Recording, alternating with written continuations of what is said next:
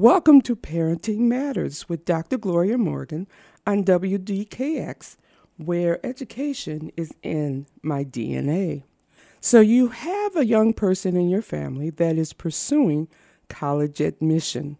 One of the biggest things I share with parents is that if you are regularly pushing your child to do things for high school and meet deadlines, it might be best that they attend a community college or obtain an industry certification first and then transfer to a four year college. Why? They are not putting forth the effort needed to be consistent and committed to the college experience. I have seen over the years I've been in higher education the disappointment of not only parents but students that they did not commit as they should have. Once that application has been submitted, or should I say, applications have been submitted, the next step is to address financing your child's college education. Many parents have developed a 529 fund through New York State. Attendance at a New York State SUNY college can be paid using the Excelsior Scholarship if your family income is less than $125,000 in 2020. There are some conditions that are not too complicated. For the 2022 23 academic year, parents are eligible for this scholarship. Again, $125,000 or less in the tax year 2020 2020. However, it will be necessary to complete the financial aid form, sometimes called FAFSA, F A F S A. For families seeking assistance, be sure to file your income taxes for the state and the federal government. So now your child has been accepted.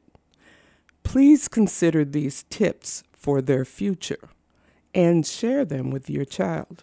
Number one, you want them to understand loans versus grants. If you are not sure, be sure to consult with a person you can trust, and it's usually a financial aid advisor. Number two, your child should be in constant communication with his or her professors. They should be aware of office hours and take advantage of them in order to get to know each professor.